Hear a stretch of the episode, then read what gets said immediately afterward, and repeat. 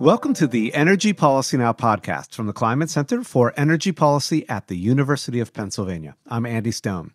In recent years, there has been a divergence in the trajectories of the world's major oil companies. The shift has been most noticeable in the case of the European oil majors, companies like BP and Shell, which during the past decade began to emphasize the importance of renewable energy to their futures and subsequently built major wind and solar power businesses. American oil majors have, by contrast, generally taken a more defensive approach to the energy transition. In public statements, companies like ExxonMobil and Chevron have emphasized that their competitive advantage lies solidly in oil and gas production. Broadly, their efforts have focused on extending the relevance of their fossil fuel businesses, with less emphasis on the exploration of alternatives to them.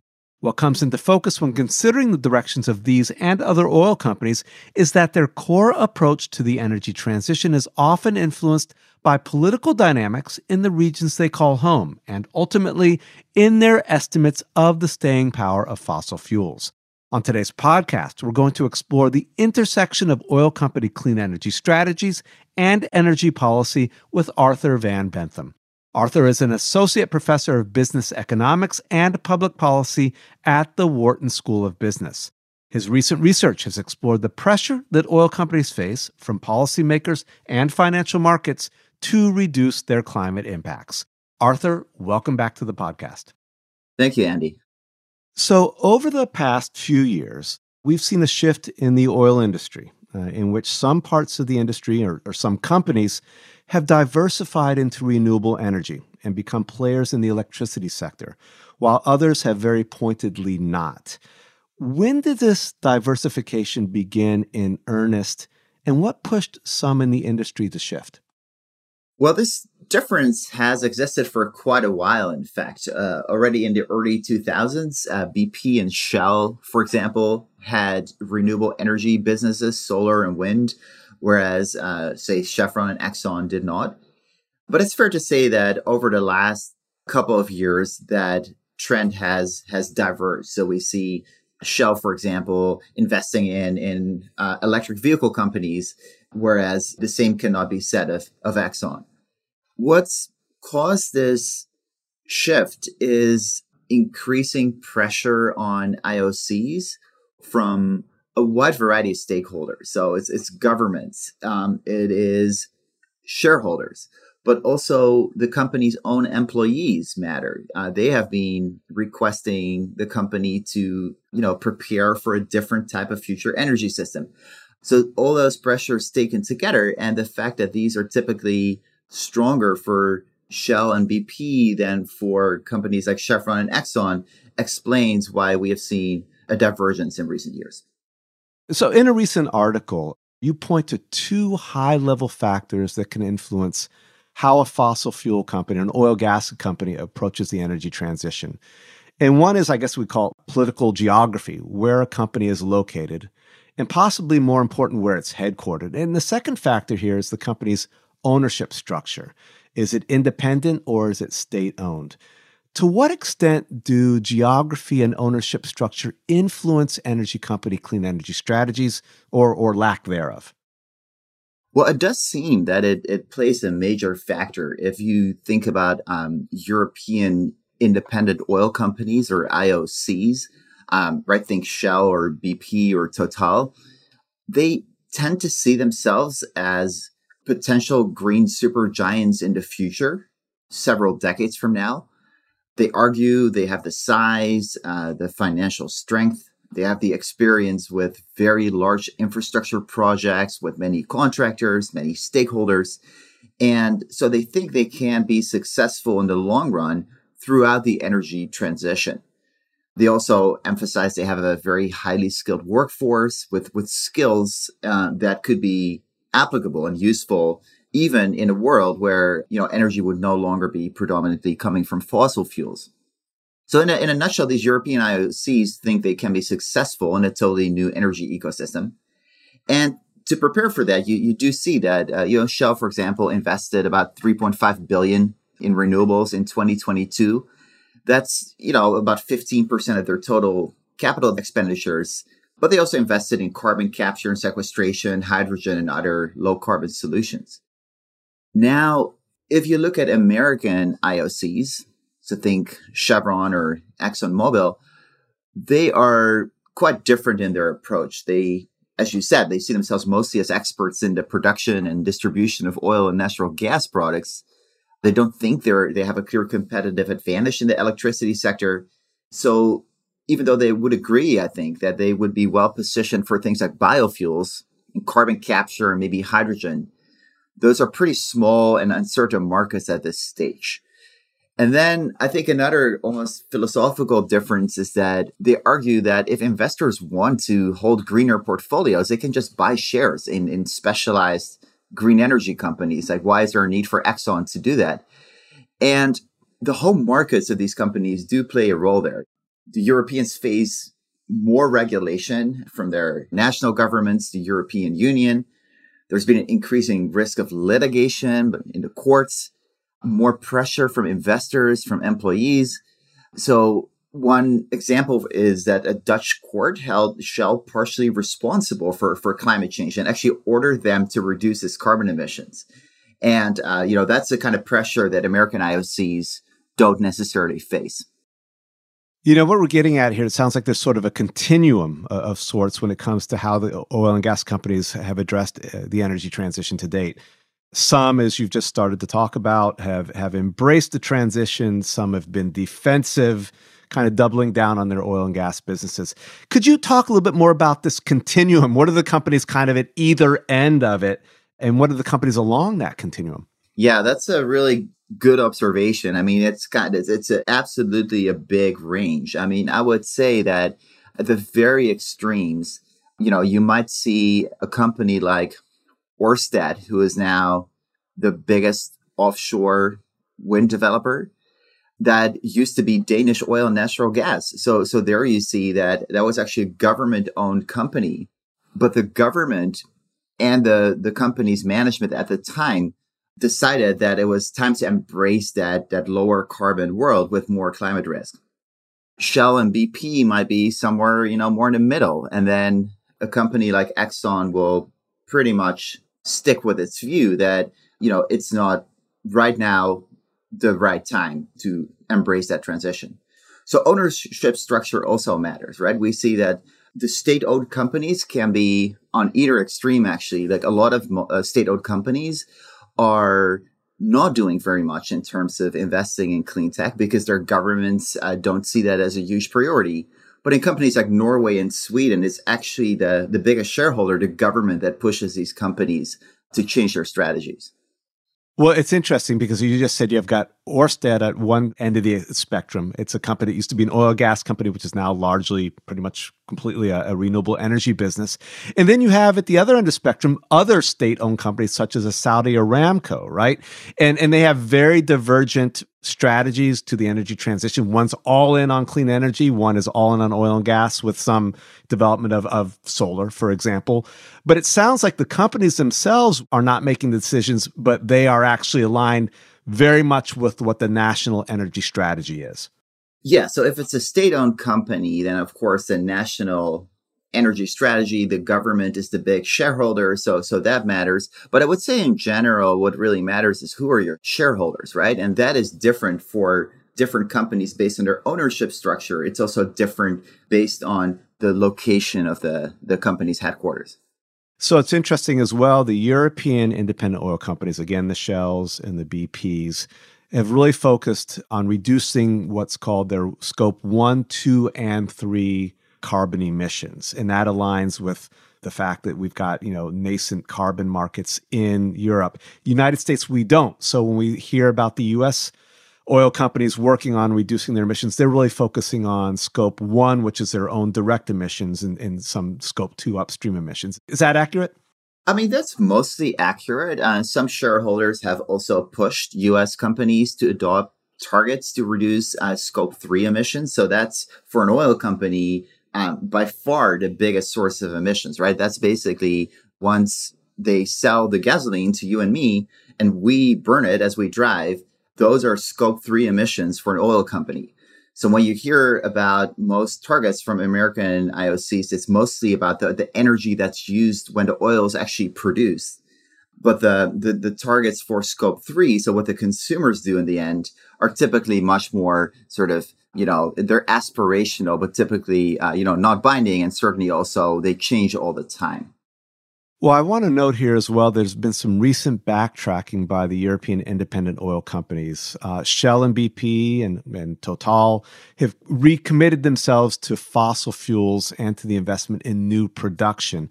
And it's interesting that that recommitment comes despite the fact that the International Energy Agency within the last year or so basically said that new oil and gas exploration and production really needs to stop if we're going to meet some of the decarbonization goals set out in the Paris Climate Agreement. What has driven this recommitment to oil and gas by some of the European majors? Yeah, it's a great question, right? I think uh, maybe about a year or two years ago, some people started wondering, right? Could Shell and BP be on a path towards becoming the next Orsted and then even bigger and, and become a true green supergiant? After they had announced some some fairly ambitious carbon reduction targets. But right now, as, as you say, uh, recent developments suggest that the answer is at least not, not quite yet. The reason I think is pretty obvious. So the oil majors announced record profits earlier this year. The BP, Shell, Exxon, they all reported sort of profits in the in the tens of billions of dollars. And that's spark this response also by shareholders that may not be as as sensitive to to climate risks to say that well that's really where the money is. Bp responded immediately that you know we need to help provide the world uh, the energy it needs. Uh, they dialed back their targets to to reduce internal emissions. Um, there used to be a 35% reduction target by 2030 and uh, now it's more like 20 to 30 and especially shell made a big turnaround. So the, the Wael Sawan, the, the CEO, said that Shell is actually abandoning its plans now to cut oil production. He also said that Shell had in fact already reached its reduction targets uh, eight years early, so there was no need to further decrease it. And one interesting observation here is that American shareholders are making up a larger and larger fraction of shareholders as as hmm. European shareholders tend to maybe you know diversify or or you know be, become more sensitive to, to climate risk. And it looks like the statements that shell makes are really there to please the shareholders that are in there to benefit from the current bonanza in, in fossil fuels. So well even said you know reducing our oil consumption is dangerous and irresponsible as the world desperately needs oil and gas. So what i think is so interesting here is that this really makes clear that investor pressure can go in different directions. Academics are finding mounting evidence that climate risks are in fact priced into financial markets and investment decisions. Right, we do see insurance companies leave markets where climate risks uh, are high. But then again, if, if the core business is still very lucrative, there's also a lot of shareholder pressure from other kinds of shareholders to just stick with the status quo and and you know um, maximize value in the very short run. And I think that's something that that some people tend to overlook. Well, that's interesting because you know we we we started this conversation talking about how governments and where these companies are located and headquartered can influence their stance on the energy transition.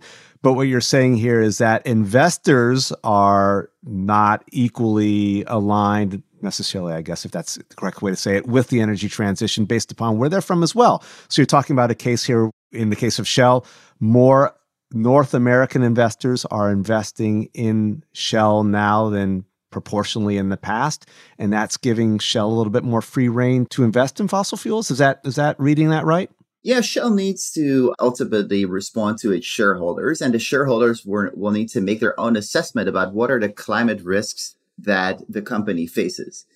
And people have diverging views on that, right? If you believe that it's very likely that that for example, um, you know, carbon pricing will expand and get tighter all across the world, it might not be a very good idea to stick with your core business.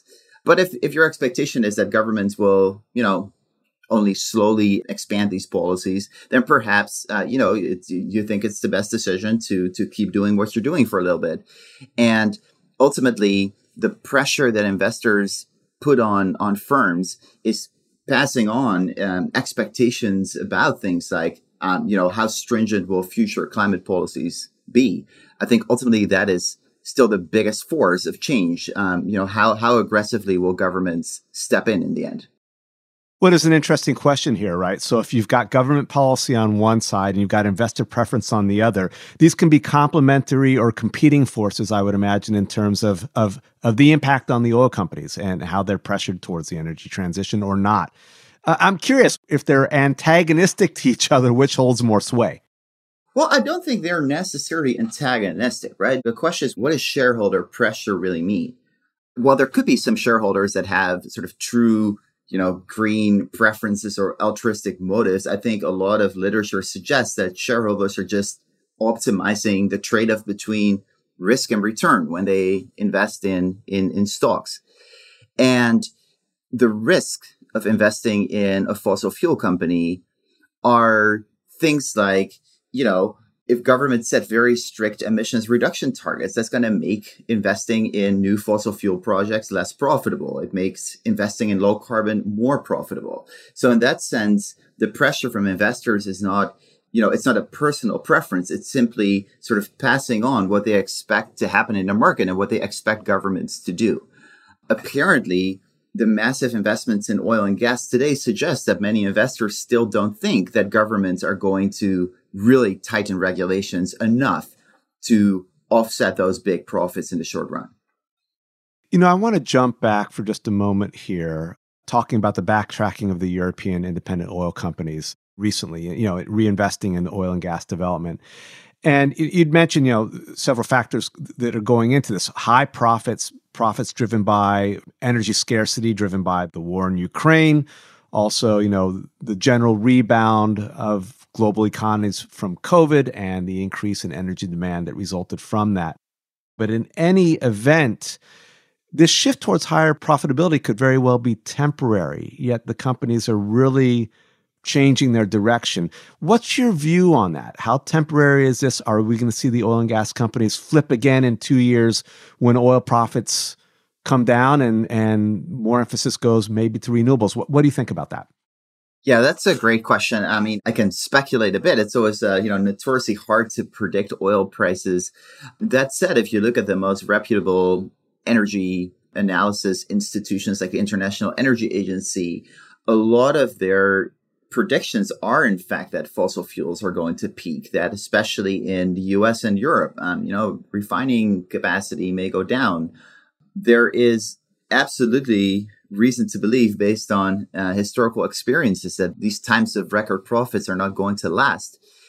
And then I think the second ingredient is simply like how much do you expect governments to do? Will they really step up and, and meet their announced net zero targets? These are targets under the Paris Agreement? These are targets under the Paris Agreement and subsequent climate negotiations. Uh, the, the EU has recently increased its ambitions and has set stricter and stricter targets for itself. I think what we're seeing is that slowly but steadily, even here in the United States, new states are, are experimenting with carbon trading. Prices in carbon markets have reached record highs as well. China has started its national emissions trading scheme. So, in the longer run, in the medium run, perhaps, I, I also see a lot of action from from governments, and uh, my personal expectation is that's only going to ramp up. So if I were an investor in these these companies, I would definitely pay a lot of attention to potential upcoming regulatory changes that make investments in fossil fuels potentially quite risky 10, 20 years from now. So, Arthur, I, I, mentioned at the beginning of this conversation in my introduction that the European oil companies have made significant investments in renewable energy. The US oil companies, by contrast, have spent more effort, it seems, extending the relevance of their existing fossil fuel businesses while putting less emphasis into exploring alternatives to those businesses. I wonder if you could dive in for just a moment on that fundamental difference. Yeah, I, I, wouldn't say that US IOCs haven't explored alternatives. I think the types of alternatives that they have been more interested in are investments that stay closer, so to speak, to their current infrastructure and expertise. So they're they're good at uh, dealing with with gases. They're good at dealing with liquid fuels, and that's why, for example, hydrogen or biofuels or carbon capture and sequestration, which would allow the companies to keep producing fossil fuels, but you know, reducing the the impact on emissions, sound much more appealing to some of the, the IOCs and typically the American ones. The European IOCs are also interested in those solutions, but they have been a little bit more willing to also experiment with a whole new different type of energy, basically the electron. So they are willing to invest in electricity in the forms of solar and wind. Now, there's also the the issue of perceived strategic advantage, and you mentioned this a few minutes ago when you mentioned, I believe, BP. BP CEO Bernard Looney earlier this year stated that independent oil companies, such as his own, have the scale, the expertise, and as you also mentioned, the political influence that are critical to the energy transition. And by participating in the energy transition, making investments in clean energy, et cetera, they can help move the transition along. Exxon and Chevron, though, the American companies, seem to deny the same. And they seem to be saying that their strategic advantage, again, is very much in their legacy oil and gas businesses. What, in your view, is the right interpretation? I think it's fair to say that it is not 100% clear that an independent oil company would necessarily be the green supergiant of the future.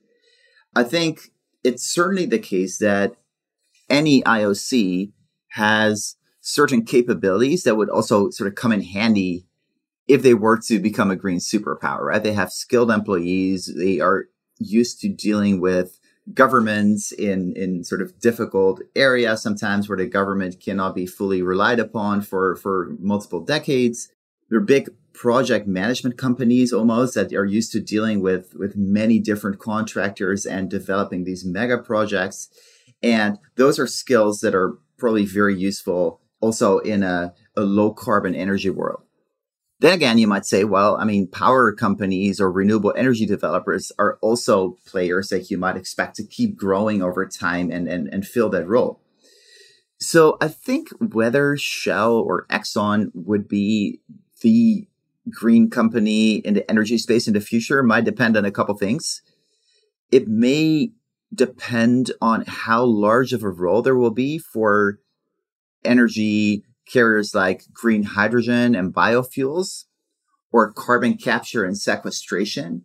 Uh, those are all technologies that could reduce carbon emissions depending on how they're implemented. And they are very close to the, the current IOC's sort of areas of practical expertise. So in, in that situation, I could imagine that these IOCs might remain market leaders. My best guess is that the outcome could actually be somewhere in between right? Some some of the expertise, some of the people, some of the divisions of today's IOCs will certainly remain. The company could still be called Shell, or it could become a merger of some parts of Shell with a, a big electricity company. So whether you know how exactly that that takes shape, I don't know. But I would certainly imagine that that parts of the current IOC infrastructure would be relevant and sort of transferred to a, a greener energy world. You have another paper that you co authored recently as well. And in that paper, you examine the tools that are available to investors to influence companies across ESG lines. And one of those tools or those strategies is very uh, well known on college campuses, and that's divestment, divestment from fossil fuel companies. There are a couple of other strategies as well. What if you could walk us through these strategies for investors, again, to influence the direction of, of fossil fuel companies and clean energy companies as well?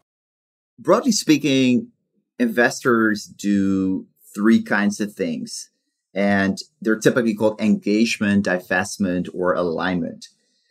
So, engagement could happen through proxy voting, or very directly uh, when investors talk to an energy company's management team about shifting to a um, you know a lower carbon strategy, or they can uh, request that the company disclose their climate risks better.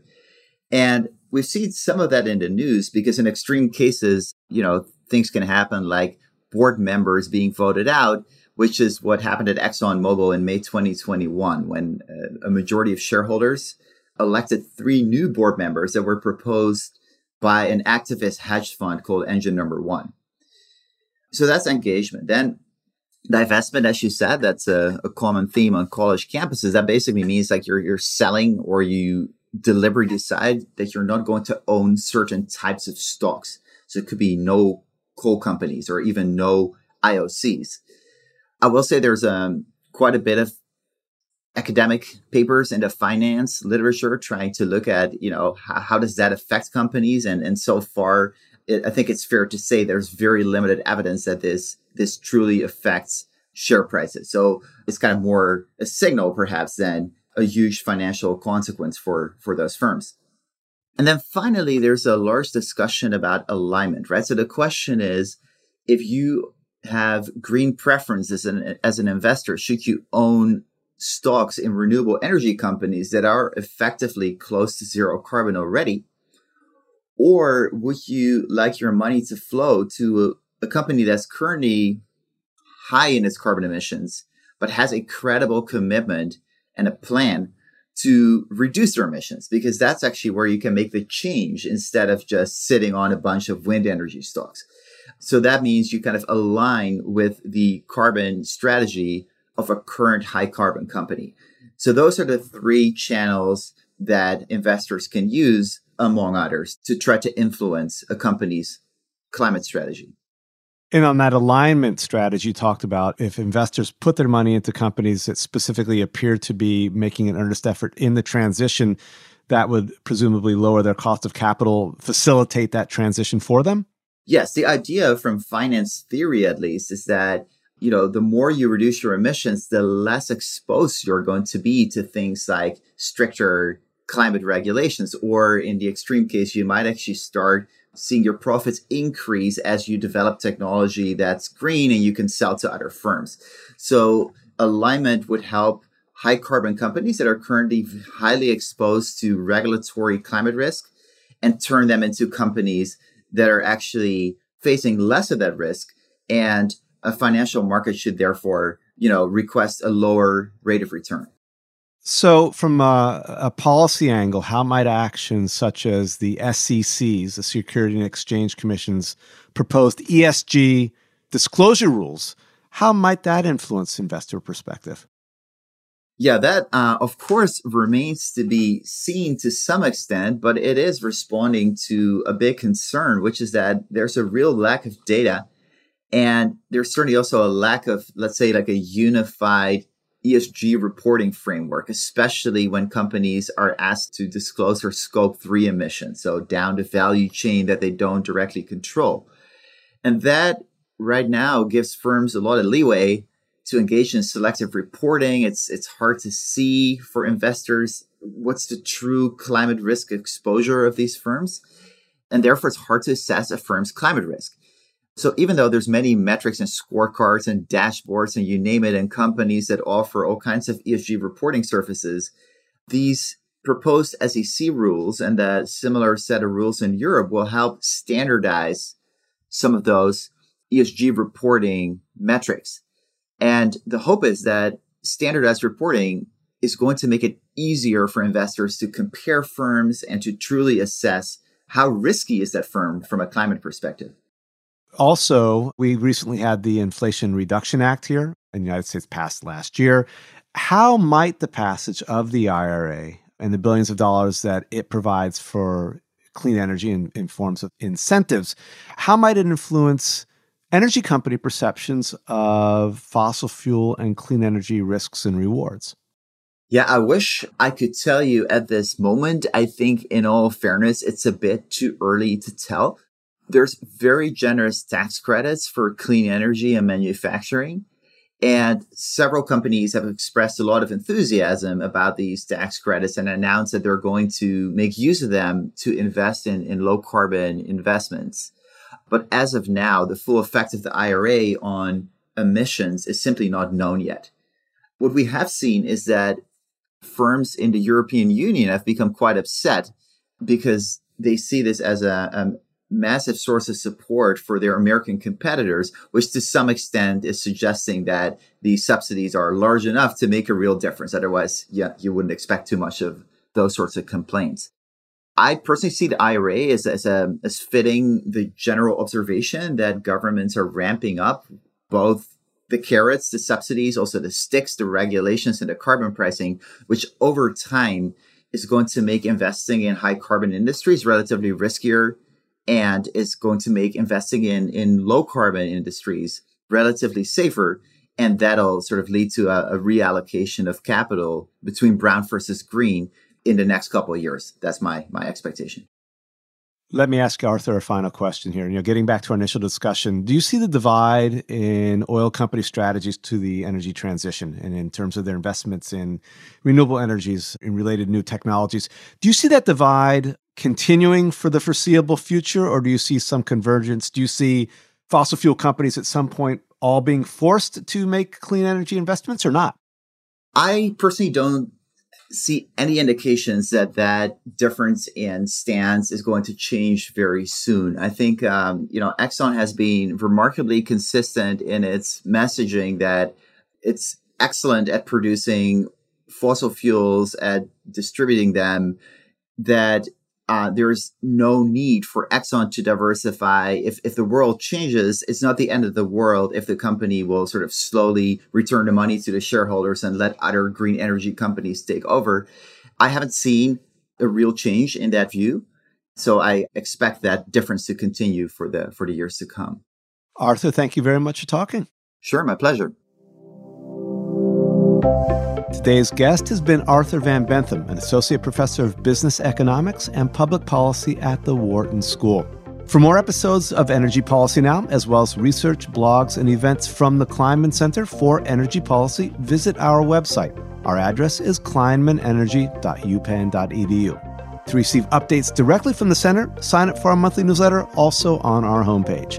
Thanks for listening to Energy Policy Now, and have a great day.